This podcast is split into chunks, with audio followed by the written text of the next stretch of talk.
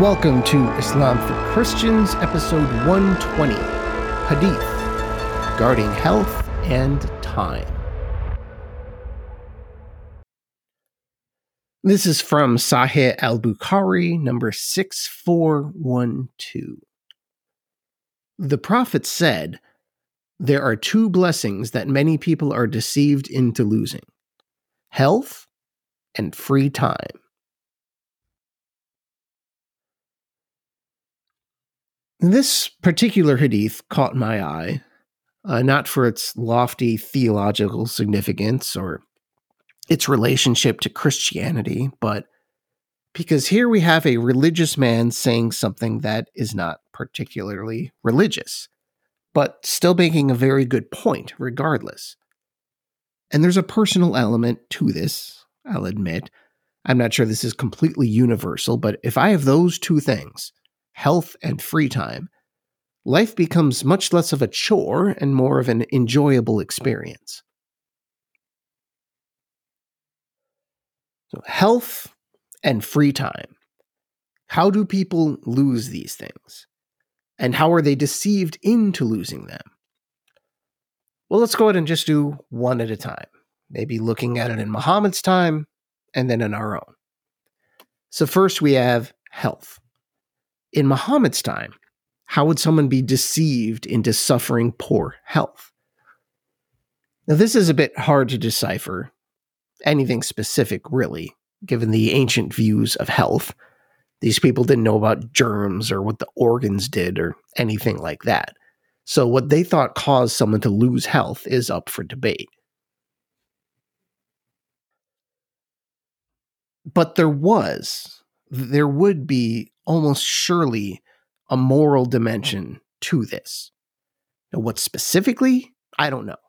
But these things tended to be linked in ancient societies, be it uh, a lack of piety or promiscuity, you know, something like that. And it wasn't totally baseless either. you know, in some ways, it was directly linked. You had STDs, for example, could be pretty easily traced to things like adultery and other acts, uh, particularly those frowned upon by society. You know, this may be controversial, but those taboos did not happen by accident. Because in the world of disease, not all sex acts are created equal. Now, there is a place where piety and practical health advice meet, uh, even beyond that. Alcohol would be another great example. Alcohol is not healthy, it just isn't. It may be popular, it may be fun, it may taste good to some, but healthy, no. So, possibly Muhammad thought drinking alcohol would be one example of how someone is deceived into poor health. But how would this look in our own time, being deceived into poor health? You know, Muhammad's time had alcohol, it's like, oh, the simpler times, you know, whereas now we have any number of drugs that are specifically engineered, even down to the molecular level, to addict and destroy people. Now, Muhammad could never even imagine this kind of stuff. If someone tricks you into taking a drug in our time, that really could be the beginning of the end for a healthy life. So that's a very obvious one. Someone tricks you or you know, persuades you into taking drugs and boom, you derail. You know, it's probably poor health for the rest of your short life. There's other things too. Um, let's say food. We, as modern people, are tricked into eating food that kills us from a certain perspective, uh, using the same method of physical addiction that the drugs use. And even the price structure of food deceives us, where we are enticed to buy the lower cost of food that is bad for us. I know this very well because I do it all the time. You go to the store and you think, oh, I can have low cost, delicious food, or I can have some weird organic thing that will rot in four hours and cost me half of my paycheck. Now, is that a way of being deceived into poor health? Uh, maybe. It definitely works on me. Now, there are many other examples. I'm sure you can think of plenty, but this is a short Hadith episode. So uh, let's move on to the second part here, and that being free time.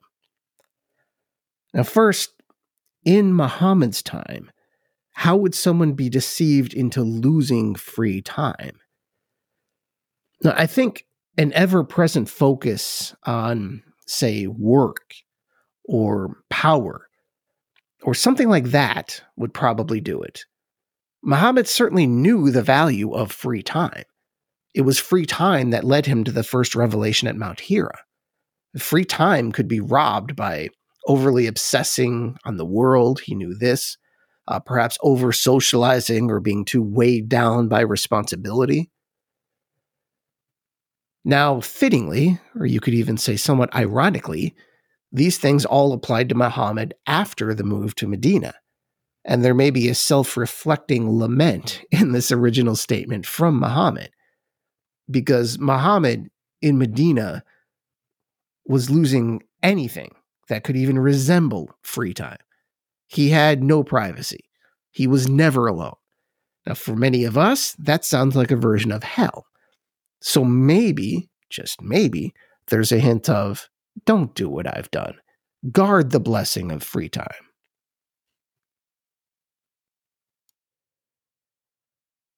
And what would this look like in our time?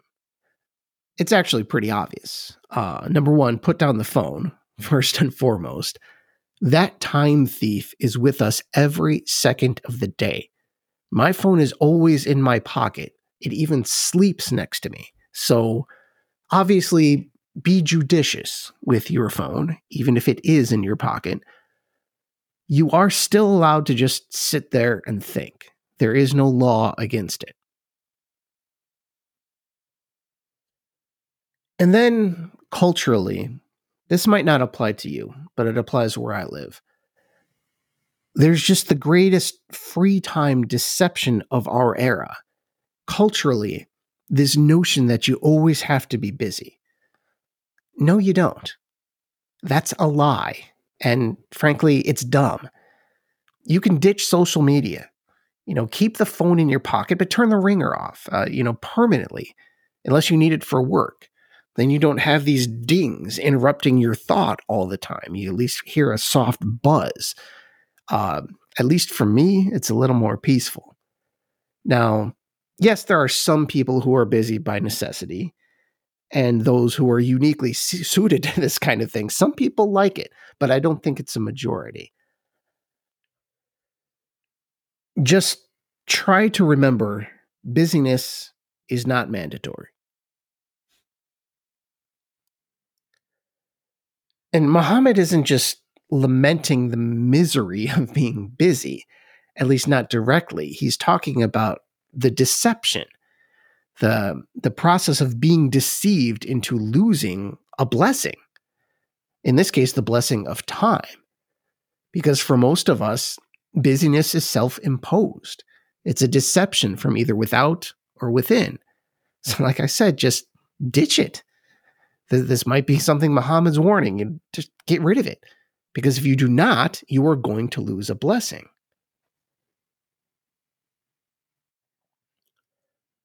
And if you are going to be losing a blessing and declining a blessing, be it health or free time, let it be for a good reason, maybe even a noble reason. Don't lose these things simply because someone or something pulled the wool over your eyes or even worse, you're the one who put the blinders on yourself. Thank you, and I'll talk to you next time. Insha'Allah.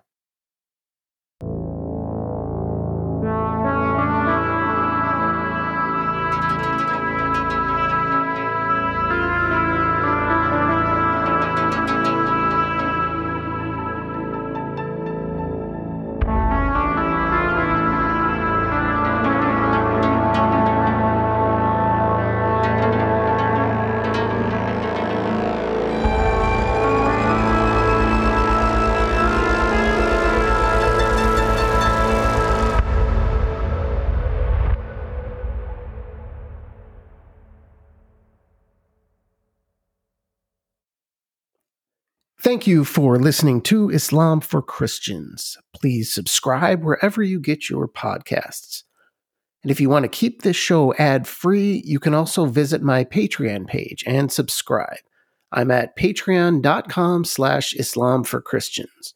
That's patreon.com slash Islam for Christians.